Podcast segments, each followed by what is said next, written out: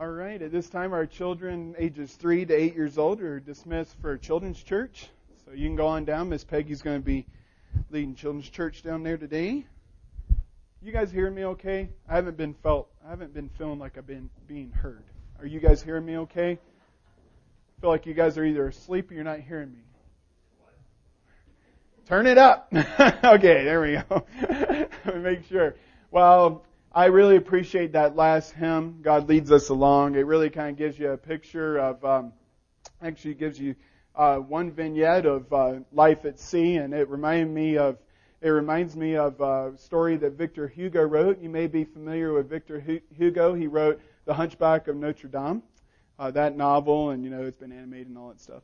But uh, there was another novel he wrote called The 93, and in that story it tells of a ship that was uh, lost, not lost at sea, but uh, was at sea, and, and it was a very dangerous storm that came up, and the sailors were already uh, frightened by this storm. But during the at the height of the storm, they hear this loud crash below, and uh, they immediately know what it is. They know that a cannon that they were carrying in the cargo hold was loose, and it, with every sway of the ship. Don't throw up. gets uh, with the boat. It with the cannon, this heavy mass was slamming against the sides of the boat, and uh, they realized that the sailor that was responsible of tying up that cannon cannon did not do his job. That could be a whole sermon in and of itself. But uh, anyway, this cannon is going back and forth as the boat is being tossed to and fro. And this brave sailor and probably, and I believe another one, went down to tie this cannon back to the side of the boat. And can you imagine that? I mean, you're in the likes of getting run over by the cannon yourself, but they did successfully tie it up and were able to uh, save the ship because those and those sailors were willing to put their life at risk and to go and to tie up this uh, cannon because they knew that the that the danger below was worse than the danger outside. They feared that that cannon was going to sink the ship if it wasn't tied up. And you know, the same is true when we're going through um, difficulties in our life. I know that you may not, being in rural Colorado, you may not be stuck in a boat in the middle of a storm, okay? Uh, but you know what? We do face storms in life, do, do we not? Uh, difficulties in life that are beyond our control, and sometimes even when we're doing God's will. And that's what we're going to be looking at today. Is actually the disciples of Christ um, are going to find themselves in a storm at sea because they were following the will of God. And Jesus brings great peace and calm as he leads them along. Uh, and we see this great test. Um, I titled this message, The Master of the Deep, because Jesus truly is the master of the deep areas of our life. That when we are um, in the ditch or we're in difficulty, Jesus is there with us. And Jesus can be trusted uh, in your storms of life. Uh, what I was trying to illustrate with that story is that our greatest problems in life are not the ones that are around us when we're going through difficulties. A lot of times, if we're having uh, difficulties in our marriage, who do we blame? Our spouse, don't we? Uh, if we are going through difficulties at work, who do we blame? Our boss. If we're having trouble raising our kids, or our kids are having a hard time um, following the rules or with their schoolwork, who do they blame? Their parents or teachers, right?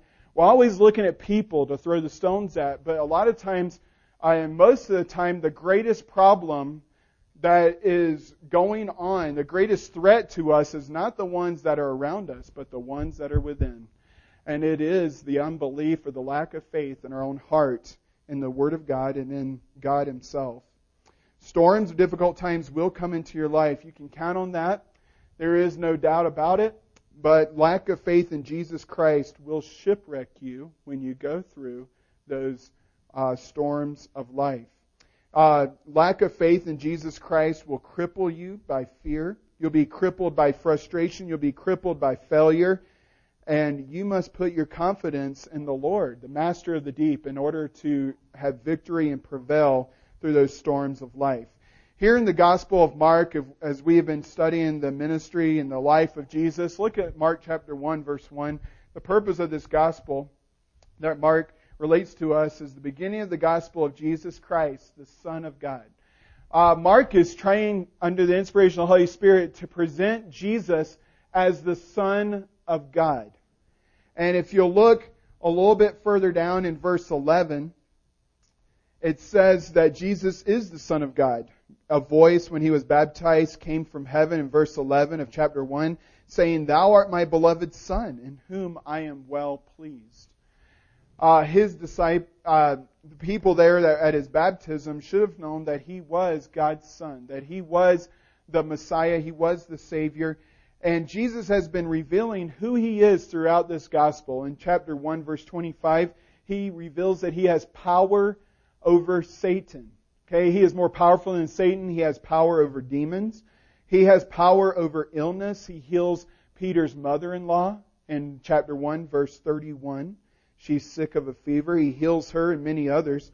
Also, he, in chapter 1 verses 41 through 42, Jesus shows that he has power over disease, that he can heal the disease of leprosy or any uh, disease or infliction that someone has. In chapter 2, verse 5, he has power to forgive sins. He has power to forgive someone's sins and also to heal the paralyzed in chapter 2, verse 5, with the paralyzed man. In chapter 2, verses 27 and 28, Jesus declares that he is the Lord of the Sabbath, and he has power and authority even over the Sabbath day because he is the Lord. And then here in verses 35 through 41, he shows that he has power over nature. This is his first time really showing that he has power over nature, and so this is very distinct from the other miracles that Jesus has done. And we walk away from this miracle and we say, wow, Jesus must be God. He must be the Son of God. But we're going to see that disciples still were not getting it completely. As we study uh, ver- chapter 4, verses 35 through 41, you're going to see that Jesus is the master of every situation. He's not just the master of sickness. He's not just master in spiritual battles. He's the master of every situation that you're going to face. And you must trust in Him and put your confidence in Him verses 35 and 36, uh, we see that we must trust in His command in difficult times. Verse 35 of chapter 4 says, In the same day when the evening was come, Jesus saith unto His disciples, Let us pass over unto the other side. And when they had sent away the multitude, they took him even as he was in the ship. And there were also with him other little ships. Uh, this is the end of one busy, enormous day. Uh, this is one day that we really have been preaching about uh, uh, through the last three or so Sundays, as we've been talking about the ministries of Christ when he shares the parable of the four soils and these other parables that I preached on last week. This day actually started in Mark chapter 3, verse 20. If you'll take a look there, uh, it says, "In the multitude." This is uh, taking place in Capernaum, northwest part of the Sea of Galilee. You need to remember that. It's going to be significant a little bit later. But in verse 20 of chapter 3, it says, And the multitude cometh together again, so that they could not so much as eat bread. Uh, the verse before that says that they were in a house. Okay, so Jesus is in a house in Capernaum, and there's so many people surrounding that house to hear the Lord Jesus, to be healed by the Lord Jesus, that they're impositioning him so much that he doesn't even have time, him and his disciples, to even eat. And we preachers today complain that we're busy.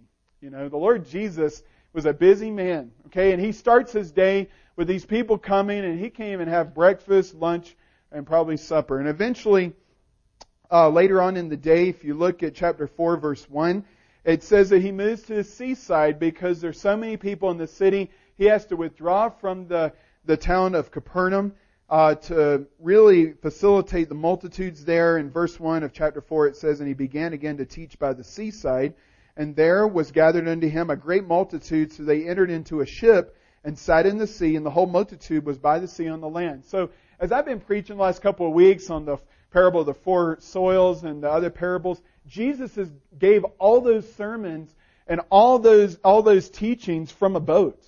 Okay, he's preaching in a boat on the shore of Galilee and, and the waters and the waves are carrying and amplifying his voice and he has been ministering to multitudes. But now, according to Mark chapter 4 verse 35, he has come to the evening time. It's sundown in uh, that area of the Sea of Galilee by Capernaum and the sun is setting, and this time of evening would have taken place between 6 o'clock and 9 o'clock, basically from sundown to dark. And Jesus and his disciples were exhausted. Uh, we see really the human side of, of our Lord and Savior Jesus Christ, and we're also going to see his divine side as well. But here we see that he is tired. And uh, his disciples are obviously exhausted as well.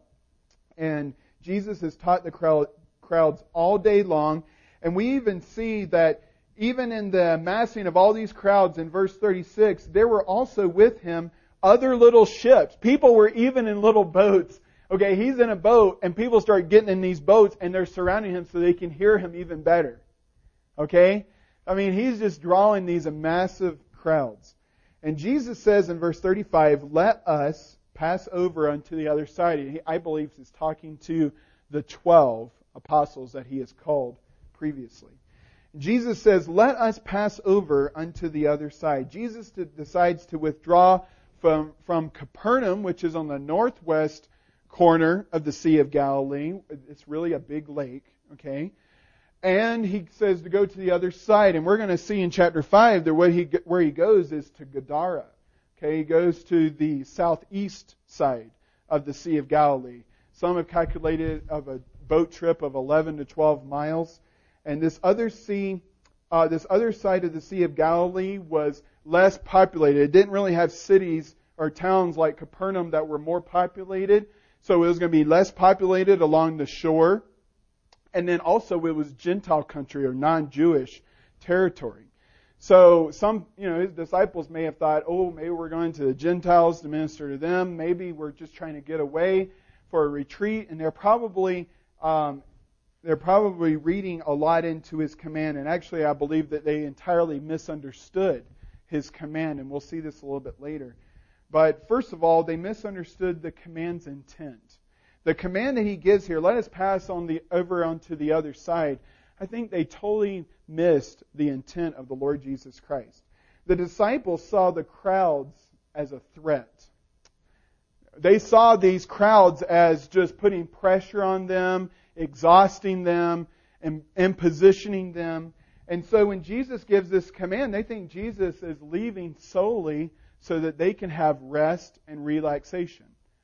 And part of that is true. We're going to find that Jesus does sleep on the boat that they're going to be on. But Jesus, when he says, gives this command, he planned to put their faith to the test, not to give them some rest. And so their lack of faith, um, and so we see here that we're going to see here in just a little bit that their real threat in life was their lack of faith in the Lord Jesus Christ. And Jesus is going to use this storm to flesh that out. Okay? Uh, the second thing they misunderstood about his command was the promise that was inherent in that command.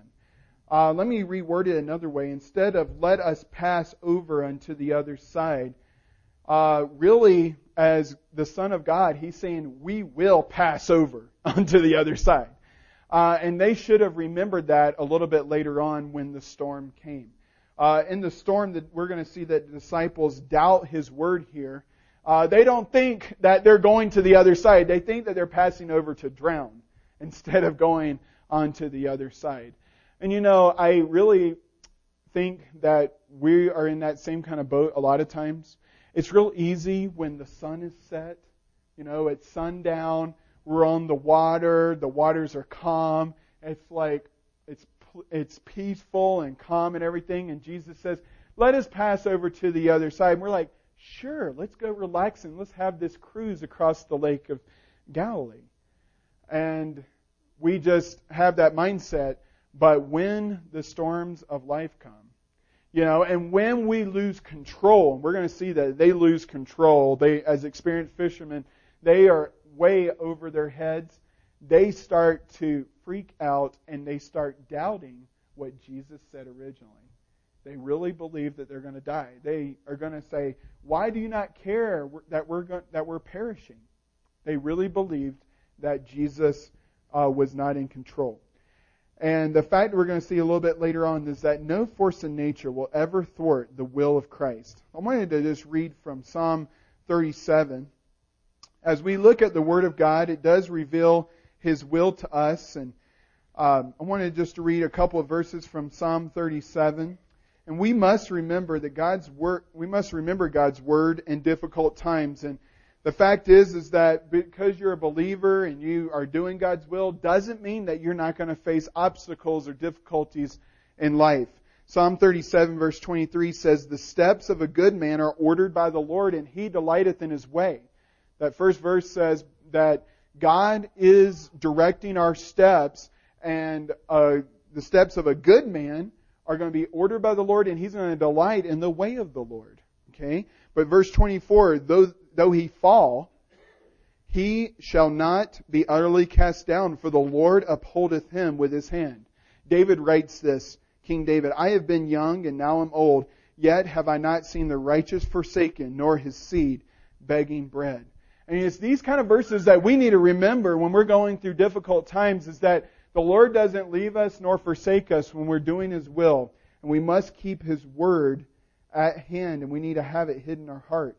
You will face difficulties in obeying God's will, but you must face these difficulties trusting in His Word. And Christ is preparing them for this. I know they're not in the storm yet, but they were being prepared to trust in His Word. See, they have been hearing the teaching of Christ. And there's one thing to coming to church and hearing sermons and hearing the Word of God or even studying it for yourself.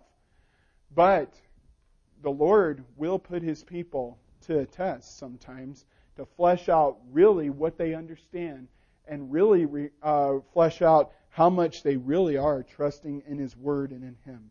Verses 37 through 38, uh, we also are called to trust in His care in difficult times.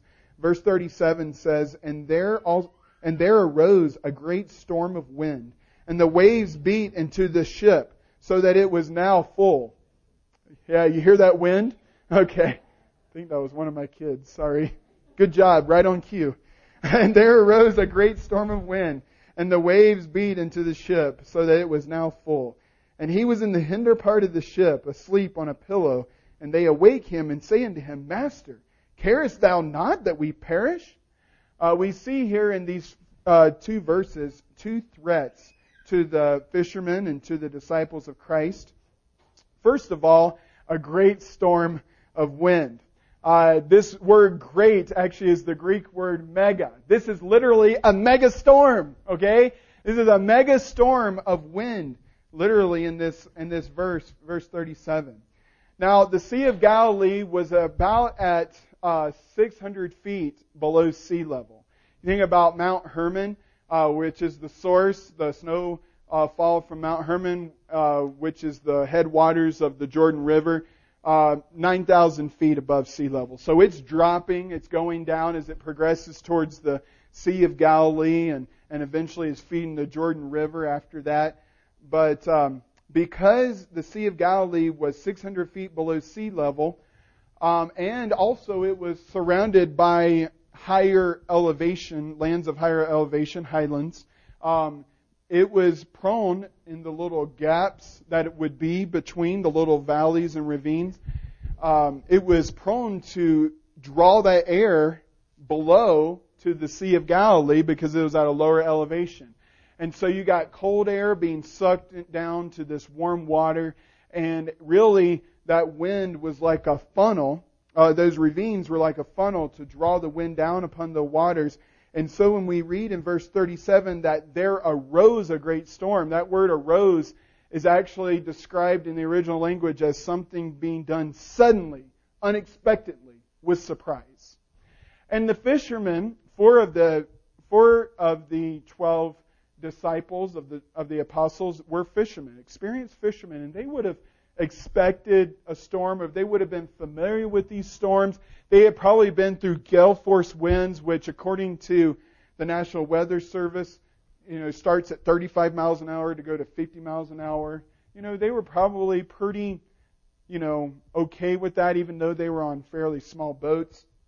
But they were totally surprised by this storm and just how sudden it came up. And they were definitely in fear of it as we read verses 37 and 38. Many commentators believe that they were facing hurricane force winds, which according to the National Weather Service today, now they didn't measure this back then, but uh, today hurricane force winds start at 75 miles an hour. And I know that we don't really have this experience of being on boats a whole lot. I have been on a couple of nature cruises off the coast of South Carolina, and I've I've went on the Staten Island ferry. Uh, I remember my first mission trip to North uh, New York, North Carolina, uh, New York. Uh, we went there as a teenager. I was unsaved at that point, but we were on the Staten Island ferry going to Statue of Liberty, and it actually was stormy that day, and it really wasn't that bad. But the waves were swelling, and and I tell you, we were going. I'm not really a seasick person or a car sick person, but I was getting there, you know. So we're on there, and we're just going back and forth, back and forth, and this this person that wasn't part of our church group threw up on the side of the of the ferry. And I'm just like, that's what made me start getting nauseous, you know, just the thought and the sight of that, just like, everyone is in the middle, as close as they can to the middle of the ferry, and we, we got by there, but it was just cloudy, raining a little bit. It wasn't any real gale force winds, and people were already getting sick. So, I mean, I hope you'll just kind of imagine with me kind of how the uh, disciples felt and kind of how it was there on the Sea of Galilee, and they were fes- facing this great threat of a, a great storm or violent wind. Um, and this wind, of course, created great waves. It says the waves beat into the ship, and that word um, beat means to rush, and it's actually written in a tense that says that it happened in the past, but it was going over and over again. And so these waves were just rushing in and rushing in and rushing in. And they were in the process of filling this boat up with water. Okay? They're taking on water as these hurricane force winds are sweeping across the Sea of Galilee. And it says in this verse, Jesus was sleeping in the hinder part or the stern of the ship on a pillow. Now, to describe a little bit what the boat may have been like, I don't know exactly. I can't be that dogmatic. But in 1986, um, archaeologists did discover, actually, they didn't dig it up. It was actually because of a drought at the Sea of Galilee, close to Capernaum on that northwest corner. They found a Galilean fishing boat in 1986. And let me give you some of the dimensions here. Uh, this Gal- Galilean fishing boat was almost 27 feet long. That's about the, the length of a UPS truck, probably 27 foot long, maybe a little bit longer than that. Um, also seven and a half feet wide, and then four and a half feet or about five feet uh, high. Uh, it had a mast and a sail. The Gospel of Luke tells us that this boat did have a sail, and um, also the Galilean fishing boats were normally made out of cedar wood. Okay, and um, it was designed for four rowers and a helmsman. Okay, so just like your canoe, you know, you seat you seat your uh, your two guys, one in the front, one in the back, uh, one in the middle, and then and that's optional. But you have a guy in the back to steer, right? Okay, you got the oar. Well, that's kind of how it was in this fishing boat. But you had four rowers, okay, so they could really pick up some speed, and you had this helmsman in the back, and he sat on a leather pillow. That's where Jesus is. And this hinder part was um, it had a raised deck, so you have kind of like a hollow part where the rowers sit, and then you have this raised deck in the back where the helmsman sits and he steers the boat. And this is where Jesus is uh, is laying down and he's sleeping on this raised portion of the boat.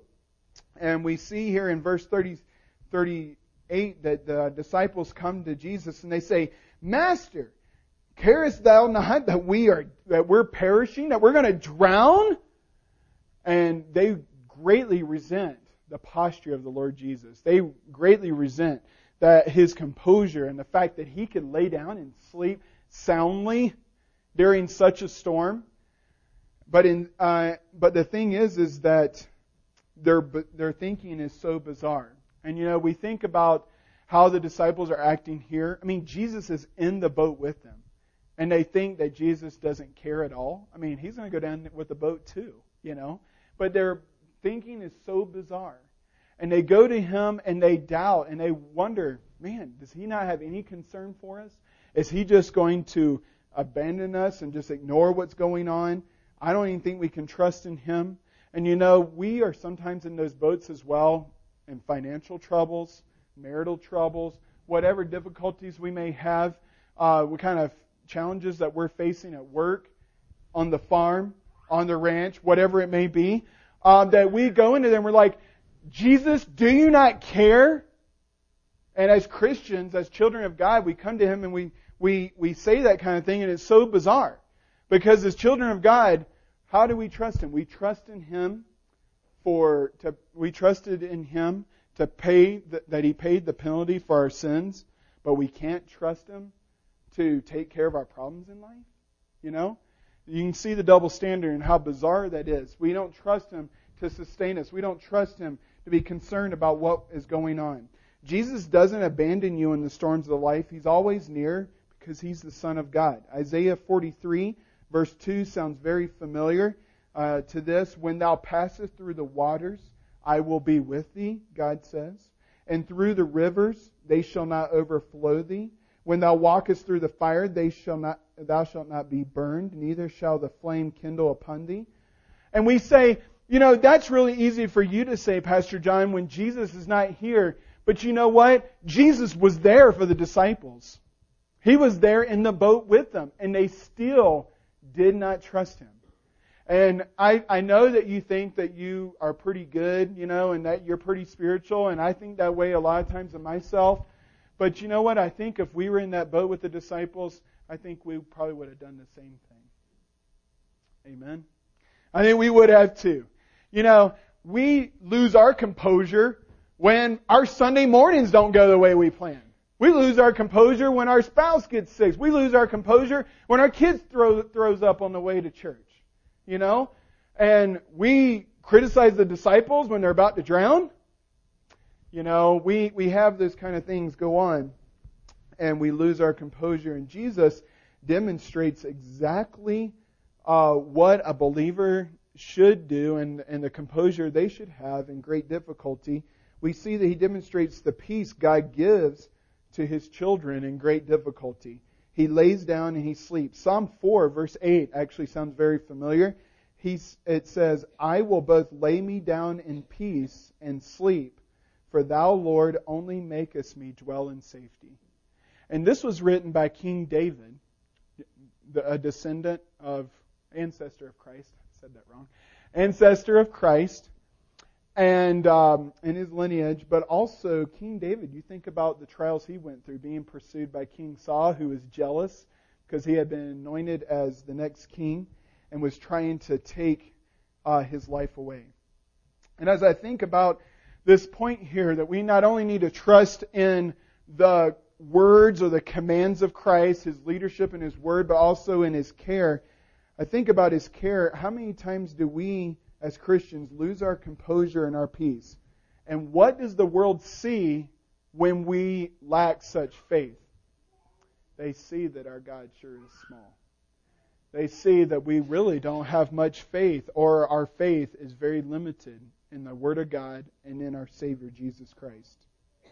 The third point here that I want to bring up is that we must trust in His control in our difficult times as well.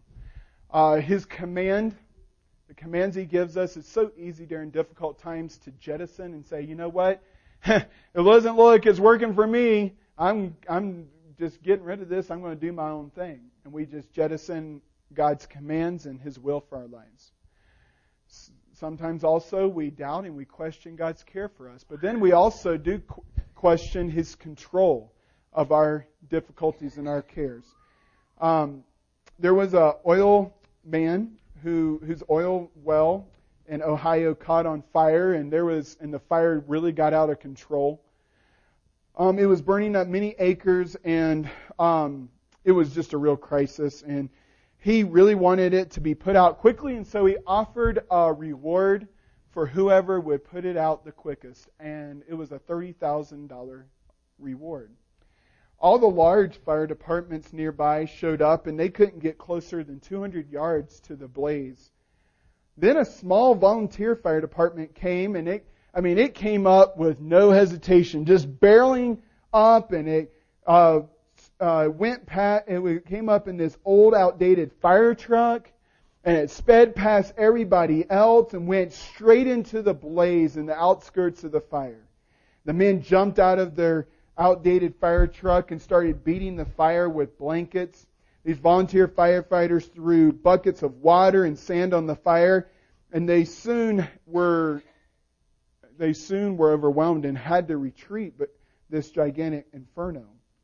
However, the man who owned the oil well was so impressed with their courage that he that they would go in and fight this fire when no one else would dare go closer than 200 yards. And so he approached the men and he awarded them $30,000 right on the spot. And the chief of the volunteer fire department um, was talking to the oil owner, and, and he said, and the oil owner said, "What are you going to do with the money?" And the chief was trembling from the stress of the situation and the crisis and fighting that fire, and he said, the first thing we're going to do is put brakes on that truck. okay. So, you know, a lot of times we can go through crises like these firefighters, you know, we go barreling in and we really are not in control. We just look like we're in control. Um, but when Jesus Christ is woken up on the Sea of Galilee, and he enters this crisis and the difficulties his disciples face, we see that he is really in complete control. There is no looking like it at all. In verse 39, it says, And Jesus arose, and he rebuked the wind, and said unto the sea, Peace, be still. And the wind ceased, and there was a great calm. And he said unto his disciples, Why are ye so fearful? How is it that ye have no faith?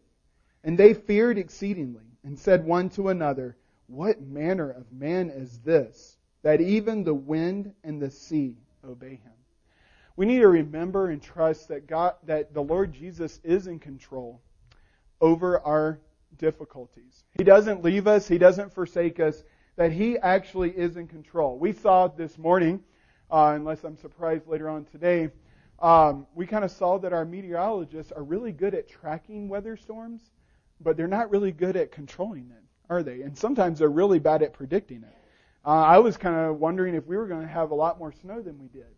But, um, you know, we, we look and we uh, have really good meteorologists sometimes, and sometimes we don't. But we know that these meteorologists, they know how to study weather, they know how to track the patterns, but they don't, but they cannot control it. But that is not the case with the Lord Jesus Christ. Jesus doesn't track weather patterns. He actually controls it. And we need to remember what He can do.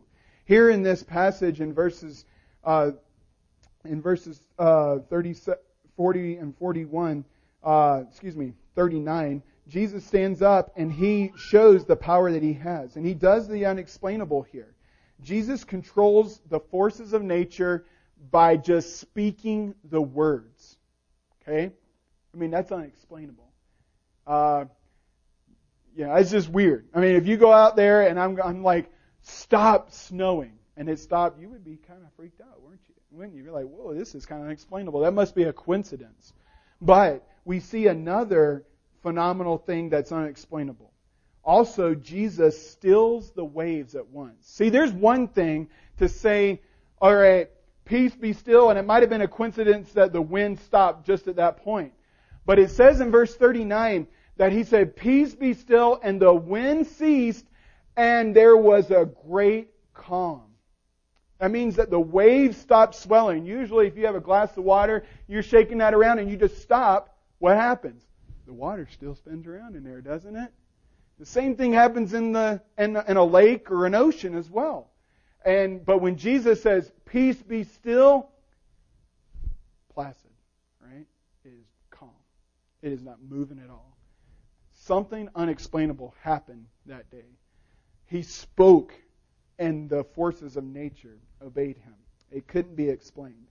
Jesus is the only one that can turn a great storm into a great calm. And you know what? There's no storm that he can't weather. I mean, he stands up in verse 39 and whatever in the difficulty that was terrifying his disciples was no problem for the Lord Jesus Christ. And the same is true for you. Whatever storms you may be going through, they're no problem for the Lord Jesus Christ. And He wants to be a part of your life. He wants to be your Savior, first of all. He wants you to be trusting in Him and putting your confidence in Him, but you have to be willing to trust in Him. Uh, Jesus can strengthen you in your suffering. Some of us are sorrowing. He can comfort us in our sorrowing. And some of us are still not saved, and He can deliver and set you free from the power of sin and death. But you have to trust in Him. Second of all, we need to remember not only what He can do, but who He is. And in verses 40 through 41, He reminds His disciples of this very thing. We see that when they're on the Sea of Galilee, that they come to Him in verse 38 and, and, and fright and in terror, and they say, Master, carest thou not that we perish? Did you notice that? That word master means teacher. They came to Jesus and they said, Teacher, do you not care that we're going to die? And they came to him in an inferior way. They didn't realize really who he was. I believe that they had put their trust in him as Messiah, but they didn't realize that he was God yet. I don't know what's going through their mind, but it was a progressive understanding, I believe, in their thinking. And you know, before you criticize the disciples, think about when you accepted Christ as your Savior. When I trusted in Jesus as my Savior, I did not understand that. I didn't understand between God the Father, God the Son, and God the Holy Spirit. And for me to tell you that I do now would be kind of, would be an exaggeration as well. Okay? Um, I didn't understand a lot of those deep theological issues. How can he be God and man? You know, how can he be sinless and be a human being? All these little theological struggles that we preachers and students of the Bible struggle with. You know, the disciples, they were still learning, just like we are. And you know what? Praise God, you don't have to understand everything about the Godhead to be saved. Amen? All you have to understand is that you're a sinner and that God provided a Savior and that He was the perfect sacrifice and the perfect Savior to save you from your sins. And you know, sometimes when we're witnessing to people, we try to give them like a Bible doctrines class before we lead them to Christ. And you don't have to do that. You just have to give them the basics of what the plan, God's plan of salvation is. I'm not discrediting the Bible and doctrine at all, but here we see that their understanding of Christ was somewhat limited. It was somewhat incomplete, okay? Uh, I would say very much incomplete. And they come to Jesus as a religious and as a religious teacher and say, "Hey, teacher, teacher, why do you not care?" Instead of coming to him and say, "Lord, Lord, you're the Son of God. Do something." You know, uh, they don't come to him in that way at all, and because of that, they were fearful. And verse 40, Jesus rebukes them he doesn't only rebuke the storm, but he rebukes them and he says, Why were you fearful? Why were you cowards? Why were you so terrified? And he says, Why do you, how is it that you do not have no faith? Now, let me qualify that a little bit. Actually, they do have faith, but they were lacking faith in him. Okay? Uh, I mean, you got to give them credit. They had faith enough to come to him for help, right? Okay, so they did have faith, but their faith was not in the right object, and their faith was not in Jesus Christ alone. It was in something else. And Jesus calls them on the carpet about it. And they see here in verse 41, they say, What manner of man is this? That even the sea and the winds obey him. And what they realize is that Jesus is greater than they originally ever thought. That G- and the truth is, is that he is God. But I still am not convinced that they have learned that yet. I believe they'll learn that in another storm that will come in chapter 6. Okay? But right now, they're just like, whoa, I don't understand this guy. Or if you're from California, dude, I don't understand. This, this guy is far out, you know? And so, uh, there, and the fact is, is he is God. Only God can, can calm a storm. Psalm 107 verse 29. He maketh the storm a calm so that the waves thereof are still. Talking about God. Only God can calm waves. Psalm 33 verse 7. It says, He gathereth the waters of the sea together as a heap. He layeth up the depths in storehouses.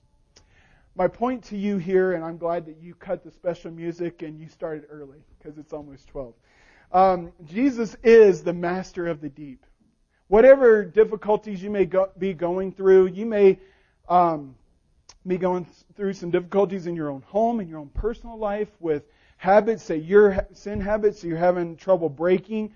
Um, guess what? You can't do that alone. Maybe you have suffered sorrow in your family. Maybe you are struggling with illness. You know what? Jesus cares. Jesus cares. And He has promises in His Word that He wants you to trust in while you're going through those deep waters. He wants you to trust in His care, that He is concerned about you. But He knows what this storm is going to bring forth in your life if you trust in Him. And also, He wants you to trust in His control. He is not going to allow any temptation to tempt you that is going to be greater than the grace that he will give. In 1 Corinthians chapter 10, um, wanted to just share this really quick in verse 13. There hath no temptation or trial taken you, but such as is common to man, but God is faithful. Who will not suffer or permit you to be tempted or tried above that you are able, that, but will with the trial also make a way to escape that ye may be able to bear it. Will you trust in Him during these trials of life? Will you go to the Master of the Sea? When Jesus is in your life, fear flees and peace is presides. And we need to trust in His commands, His cares, and His control because they're unchangeable. We can't trust in ourselves. We can't trust in our circumstances. We can't trust in someone else because all those things change. But you think about His Word, you think about His love, you think about his sovereignty, those never do change. They are worthy of your trust, and we need to put our confidence in him. Let's go to the Lord in prayer. Heavenly Father, I thank you, Lord, for this illustration for your disciples here today. Lord, I don't know what kind of difficulties they may be going through this week, what maybe they've gone through. Lord, um, I know we've had several that have lost loved ones, and they're sorrowing and there is peace that uh, you want them to have if they are not having it already. And Lord, we just pray for you to be working in their hearts and lives. We do pray for others that are struggling with illness, uh, with constant sickness and uh, fatigue and conditions that they deal with physically. Lord, I pray that you would uh, strengthen them and give them peace in that way. I pray for the unsaved that might be under the sound of my voice here in this room or through a recording and and they just haven't trusted in Jesus alone for salvation. They've trusted in baptism, they've trusted in their works, they've trusted in their church, they've trusted in their mom and dad, they've trusted in their good works and whatever. Uh, but Lord, they don't have the peace that only you can give that um, of, of eternal life. They fear the future. They're not sure about their future and eternity, and I pray that you would work in their hearts and that they would, uh, for once, that they would trust in Jesus as their Savior. Uh, Lord, I don't know the different issues and different difficulties that people are dealing with. Maybe marriages are on the rocks and I don't know about it. Maybe children are rebelling, rebelling and blaming their parents for this, that, and the other, and, and they're bringing uh, rebellion and discord to the home. Lord, I do pray that your people would take this message and the truths therein and they would go to you in prayer. They would go to your word. They would go and they would trust you in your care, and that they would trust also in your control, that you have a purpose and plan for their life, and that they would be determined to find out what your will is in your word. Pray, Lord, for victories in First Baptist Church and those that uh, and our friends that have been attending. We pray, Lord, that you would use your word mightily in the lives of the listeners here today. In Jesus' name I pray. Amen.